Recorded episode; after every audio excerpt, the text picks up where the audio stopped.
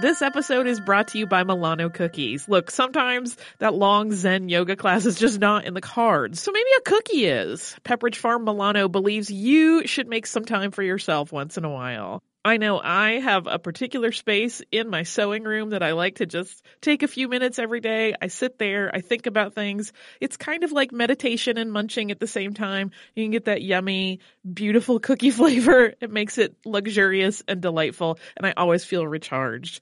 Milano cookies are truly a treat worthy of your me time. They're delicate and crispy with luxuriously rich chocolate in the middle.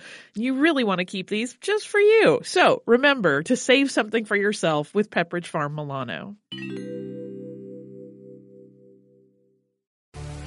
Do you like boats? Do you like big boats? Do you like poor people and the rich people they serve on big boats? Are you always like, what goes on below deck?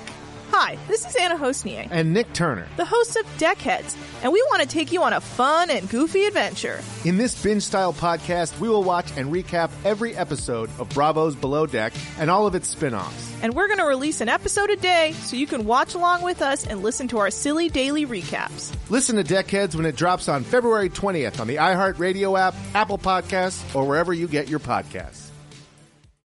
Welcome to Stuff You Missed in History Class from HowStuffWorks.com.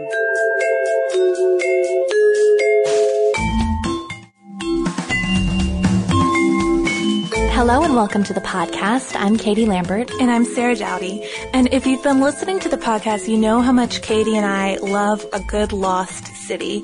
We've talked about Atlantis recently, and a little while before that we talked about the Norte Chico in South America. So these cities that disappear or empires that appear out of nowhere and then disappear again seem to fascinate us. So today we're going to do the lost city of Angkor. And when Sarah said this earlier, I was like, oh, you want to talk about Angkor Wat? And she said, no, there's a lot more to it than Yeah, that. Yeah, that's just one temple, Katie. So today it's ruins and peasants who grow rice in northwestern Cambodia. That's what you think of when you're thinking of Angkor Wat. But back in medieval times, it was something else. It was a very impressive, very huge city with a lot of amazing works of engineering. But what went wrong? Well, to do that, let's start out with a little bit of background on Angkor, which starts in AD 800. And Sarah was saying it's lovely to be able to start with one person instead of whole the people from this river came and Exactly. it's nice to have one warrior type guy coming into the picture early on And in this case, it's a powerful regional king named Jayavarman II. And Jayavarman consolidated the chiefdoms in Cambodia and he formed the kingdom of Angkor and he's the one who decides that the Khmer royalty the Cambodian royalty would be linked to the gods creating the cult of the Devaraja which is literally the god king or king of the gods so this proves to be a very important part of our story. This close relationship between the the kings and the gods and the monuments they would build to both themselves and to the gods. Right. And Angkor is his capital, the capital of the Khmer or Cambodian Empire from the 9th century to the 15th century AD, which is known as the classical era of Cambodian history. And we are going to have a little bit of river people descendant. Right. We started with the king, but the the people were descended from the Funan of the Mekong Delta, and the Khmer Empire is highly influenced by Hinduism and Buddhism, and that comes from centuries old contact with Indian traders, but they still retain some of their traditional religions. They kind of blended blended it all together.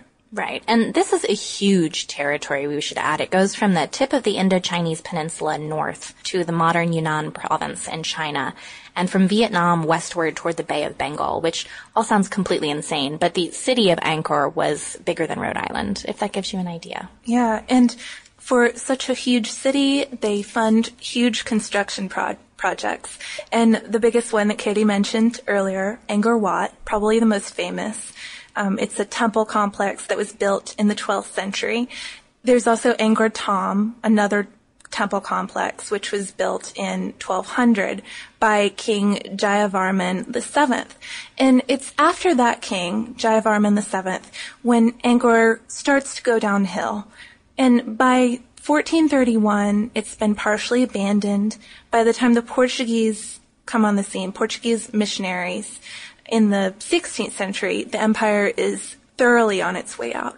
The kings of Angkor do come back for a little bit in the 16th century, but not for long. So we're wondering what happened. But in the meantime, Angkor lies I, I don't want to say forgotten because Angkor Wat is maintained by um, monks and hermits, and it's considered an important pilgrimage site in Southeast Asia all through these sort of down years.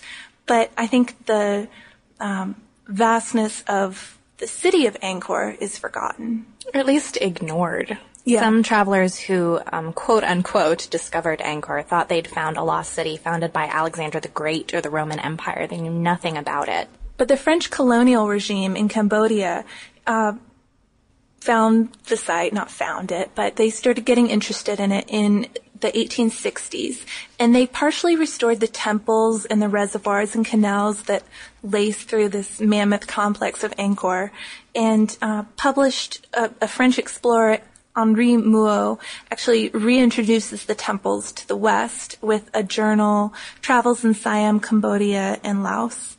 And to bring it up to the present time, in the 20th century, of course, there's a lot of war and upheaval in Cambodia, and there's war damage done to the site. There's theft, but mostly a lot of neglect because it's too dangerous of a place for most people to go to. Yeah, and take care of it. Right. There's engulfing vegetation and erosion, and Sarah made me look at pictures of strangler figs, which are completely insane. Just imagine, um, it's like a vine slash tree just engulfing these stone temples. It's ridiculous. So Google image that. Yeah, and in 1992 it becomes a World Heritage Site, which is a great step to preserving any kind of cultural monument like this. And by 1994, it was scanned by the radar of Space Shuttle Endeavour, which turns out to be a very important um, key to Angkor's understanding later Right. on in the podcast. because there's so much more that we didn't know about. But let's go back and figure out what Angkor was like and why we should care about it. So during the medieval times, the Khmer erected thousands of shrines in Angkor and went on a building spree. And the city, it's not just built haphazardly. It's very much tied to the Hindu idea of the universe. The city of Angkor actually was a symbolic universe i- itself that was structured according to the Hindu cosmology. So, for example, the outer walls of the temples are meant to recall mountains that were believed to edge the world. And the reservoirs and canals and moats that lace through the cities are meant to symbolize the waters of the cosmos. So it's a pretty cool idea to to model your city on the universe. Yeah, city planners take note. I'm pretty sure Atlanta wasn't designed that No, way. I don't think so. The temples weren't only religious centers, they were also commercial centers, and many of them operated as small cities, while other ones as larger cities.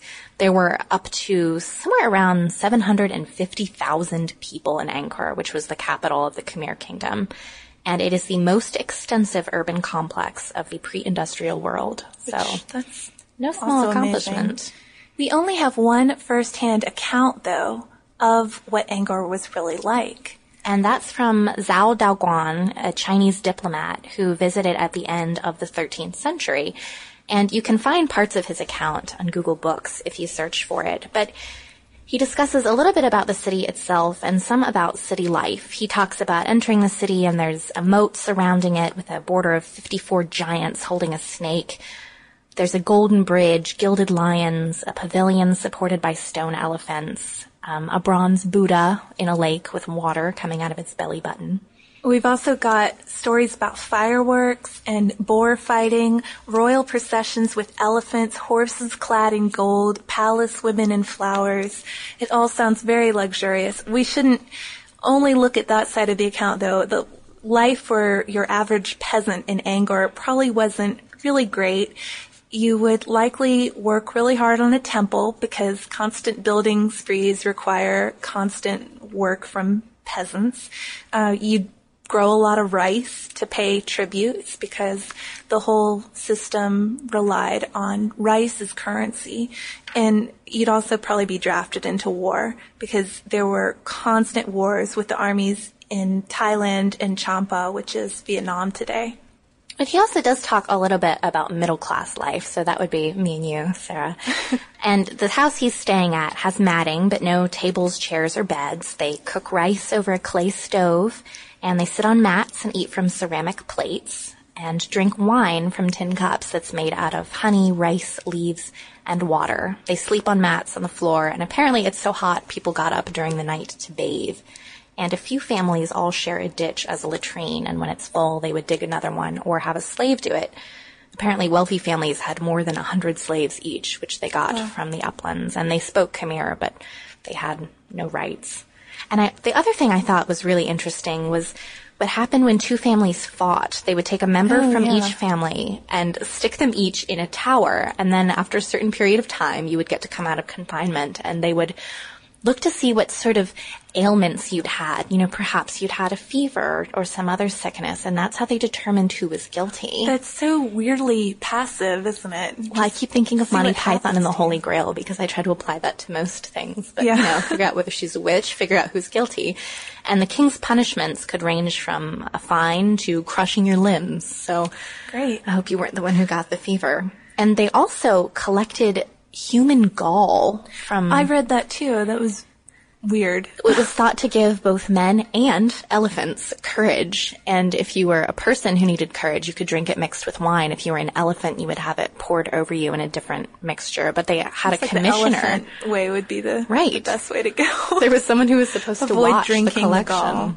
So, you know, human gall, courage for elephants, things you learn. But unfortunately, this amazing account we have from Zhou is that's it. We have things that were carved on the stone temples, but all of the administrative buildings and the homes from the highest person to the lowest were made of wood and consequently haven't survived. So we have very little to go on when we're trying to figure out how Angkor fell, what happened. And the historically suspected causes are invaders, religion changes, maritime trade kind of shuts down the coastal city. And um, so we ha- have to guess which one to of those. choose your own ending podcast. Yeah. We're going to give you some options. Yeah. And you can pick what you think makes the most sense. So one option is rivalry. The Khmer kings each had a few wives and several children. And so there were constant battles over which baby would be the king and plenty of usurpers to the throne. As Sarah said, it was like the War of the Roses times a zillion. Yeah, um, imagine just never knowing who was going to be the next king. That puts a lot of Right. No clear line of succession. Yeah. And it, then another potential problem was war.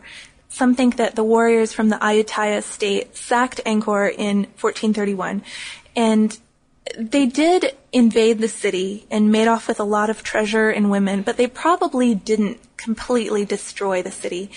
Well, obviously they didn't completely destroy it. We have some left. We still have Angkor Wat. um, they didn't damage it severely. And uh, some historians think that's unlikely because the ruler of the Ayutthaya installs his son on the throne. So why would you completely sack the city and destroy most of it if you're installing your son on the f- throne? And that brings us to option three, which is religion. Anthropologists call Angkor the regal ritual city. They love religion. It's a big part of their daily lives, and the kings are the world emperors of Hindu lore. But by the 13th and 14th centuries, Theravada Buddhism starts to surpass Hinduism, and it preaches social equality, which isn't something that was a big part of life in Angkor. Yeah. So perhaps slaving away at growing rice just to give it to the king for his um, gilded elephant processions. Doesn't sound so appealing anymore, does No, it? it really didn't because that whole regal ritual thing relied on tribute and taxes. So you were paying for these insanely luxurious ceremonies. Yeah, and as we already said, the currency is rice, so you're growing huge amounts of rice to feed the priests and the dancers and, And the, the temple concubines. workers. yeah, the temple workers, and it just. Uh, this is a, a plausible explanation for why this society would collapse. Revolt. But we have another option. That's that it was just plain abandoned, that the royal court ditched the city. And this is plausible because the rulers were obsessed with building their own new temples. They wouldn't take care of the old ones. Most of our uh, kind of cultural monuments at least public monuments, there's a certain amount of upkeep and, um, and, you know, people, people like things that are old, but that was not the case with the Angkor rulers. Shiny and new. They would just let the old ones fall into, into decay. Kind of reminded me a little bit about the, it kind of reminded me a little bit of the Egyptian pharaohs pilfering the rocks from the old pyramids and stuff. But so it's possible that the rulers just left the town, headed to a location closer to the Mekong River, which is near Cambodia's modern capital of uh, Phnom Penh, and that way they could have easier sea trading and um, just move on with the times. But there is an even more modern theory, which is water trouble. The empire's growth depended on huge rice harvests, and to do that, of course, you need a steady water supply. And we mentioned earlier how good at engineering this particular empire was. But it wasn't just engineering amazing temple complexes and things to worship their rulers and gods. We were talking about all the canals and the reservoirs, and that does more than symbolize the Hindu cosmology of oceans and water. They also were legitimate reservoirs, and the uh, there's a great article in the National Geographic from a few months back by Richard Stone, which puts forth the idea that the civilization rose because they figured out a way to manage the monsoon season, which, you know, it's kind of an on or off rain switch. Right. And once you're not dependent on the weather like that, you have time to do things like build great civilizations. Yeah, because you can increase your rice yields. You can grow during times of year where you normally wouldn't be able to grow rice. And so this theory suggests that they rose to prominence because they figured out how to manipulate this and that maybe they fell because they lost that control. They built one reservoir you talked about. I think that's what five miles long by one and a half miles wide. The West so, Baray. Yeah, these aren't piddling little reserves. Huge. If you see a picture of it, it, I mean, I, I can't even compare it to a pool or something like that. It looks like a lake except that it's perfectly rectangular. And here's how it worked. During the summer monsoon months, the overflow channels took care of the excess water to save it for later. The rains stopped in October, November, and the irrigation channels dispensed the stored water. So yeah, you can grow rice when you shouldn't be able to, and you're not going to be quite as flooded as you normally would be during the monsoon season. And one of the ways that we figured out how these reservoirs worked were those NASA images we were talking about earlier. Right, from Endeavour. From Endeavour. And they were great because they showed areas that were still inaccessible because of violence in Cambodia or just lawlessness in certain areas. And the images showed that the barays or these big reservoirs had inlets and outlets. So that proved that they were for irrigation. They weren't just for religious purposes. But by the early 13th century, the waterworks began to deteriorate, and we're not quite sure why that happened. It might have been that floods broke some of the masonry, or it just became too massive a system for the engineers to handle. I can kind of think of Atlanta's own sewer system. Seriously. Which, a massive overhaul. Yeah, there's, there's not much you can do about it unless you embark on a massive overhaul and they might have not been equipped to do that as we're not either.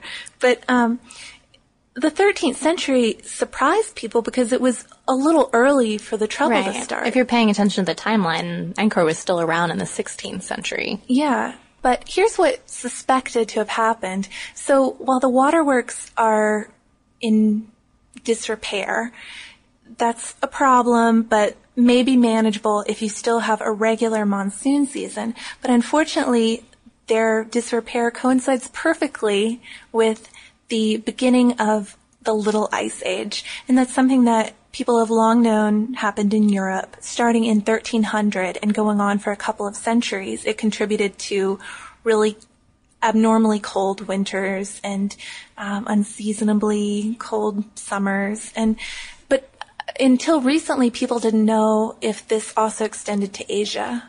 And it definitely did, and it made Angkor experience these mega droughts. Sometimes there was no monsoon at all, sometimes there was a huge monsoon, basically nothing you can plan against, and if you're already falling apart, you're not equipped to handle it. So if you have an unstable monsoon season and um, waterworks that are failing, you can't guarantee a harvest. And we know that the Little Ice Age did hit Asia in part because of Po Mu, I think that's how you say it, cypress tree rings. Um, some of these trees are nine centuries old, so they were around in the height of Angkor and in its fall, and they show stress, like major stress from the monsoons, heavy monsoons, no monsoons. And of course, with all of this water trouble, we end up with a low rice yield, which could lead to starving, turmoil, a weak army, and so on and so forth. So that's why the choose your own ending, any of them could really be right because we can have this water centered answer. But if your people are starving because there's no water to grow rice, or, you know, you're flooded out and you can't grow rice, um, your army is underfed. You're more susceptible to the Ayutthaya invaders and it, it kind of ties all the all the endings together in an interesting way. And there's another environmental theory about environmental degradation causing the fall of Angkor, which was about deforestation and overusing the land, which some people think led to flooding and silted canals, which are really no good. Yeah, if you silt, silt up your waterworks, they're not going to really do you any good No. anymore. Well, all of these possibilities are interesting to ponder. Hopefully we'll have a chance to figure out the real answer now that Cambodia is open for tourism. Yeah, it's actually a big source of money for Cambodia now, which, uh, you know, couldn't really have much of a tourist trade for decades because of war and internal strife. But, um, unfortunately, the tourism also threatens the structural integrity of the temples. It's always a double-edged Debbie sword. Downer here. But the same thing about Pompeii. We're reading about people coming to see Pompeii and then touching everything, Yeah, ruining it. erosion problems from just physical contact, but also new resorts and hotels springing up are supposedly sucking the groundwater dry beneath Angkor, which weakens some of the foundations of the buildings. And if you were looking to go loot some antiquities, there actually aren't many left after centuries of people doing so. Some are in France and some are in Cambodia's National Museum, very far away. Well, I for one would definitely like to visit Angkor and Angkor Wat and the whole shebang. So would I, and I think it would be a lot easier to visit than Atlantis, considering we don't know where it is, or the Norte Chico, considering that they're gone. Well, I think that about wraps it up unless we think of any more lost cities to talk of in the future. So if you'd like to read more, check out our article, Five Abandoned Cities, and don't forget to check out our blog, which you can find on the homepage at www.howstuffworks.com. For more on this and thousands of other topics, visit howstuffworks.com. Let us know what you think. Send an email to podcast at howstuffworks.com. And be sure to check out the Stuff You Missed in History Class blog on the howstuffworks.com homepage.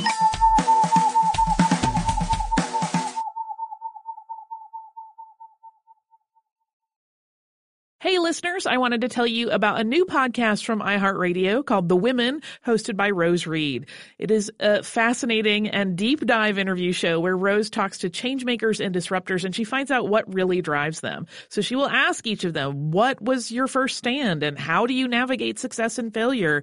And really, what's the cost of fighting for others? These interviews are really personal and they're candid and sometimes they're a little bit crass, but they are always really enlightening. You can listen to these firebrands and take away lessons that will help you navigate your own life and forge your own path. The debut season includes women like Valerie Plame, the former CIA agent who is now running for Congress, and whistleblower and pediatrician Dr. Mona Hanna Attisha, who exposed the Flint water crisis and became the center of a swirling, swirling amount of problems, uh, and the legendary Buffy Sainte-Marie, 60s songwriter and activist. Uh, I have personal interest in this show because I adore Rose and I executive produce it, and I think you're really going to enjoy the way that she gets into these conversations that feel like two friends talking, and they are an absolute delight. So subscribe to The Women on the iHeartRadio app, on Apple Podcasts, or wherever you get your podcasts. Do you like boats? Do you like big boats? Do you like poor people and the rich people they serve on big boats? Are you always like, what goes on below deck? Hi, this is Anna Hosnier, and Nick Turner. the hosts of Deckheads, and we want to take you on a fun and goofy adventure. In this binge style podcast, we will watch and recap every episode of Bravo's Below Deck and all of its spin offs. And we're going to release an episode a day so you can watch along with us and listen to our silly daily recaps. Listen to Deckheads when it drops on February 20th on the iHeartRadio app, Apple Podcasts, or wherever you get your podcasts.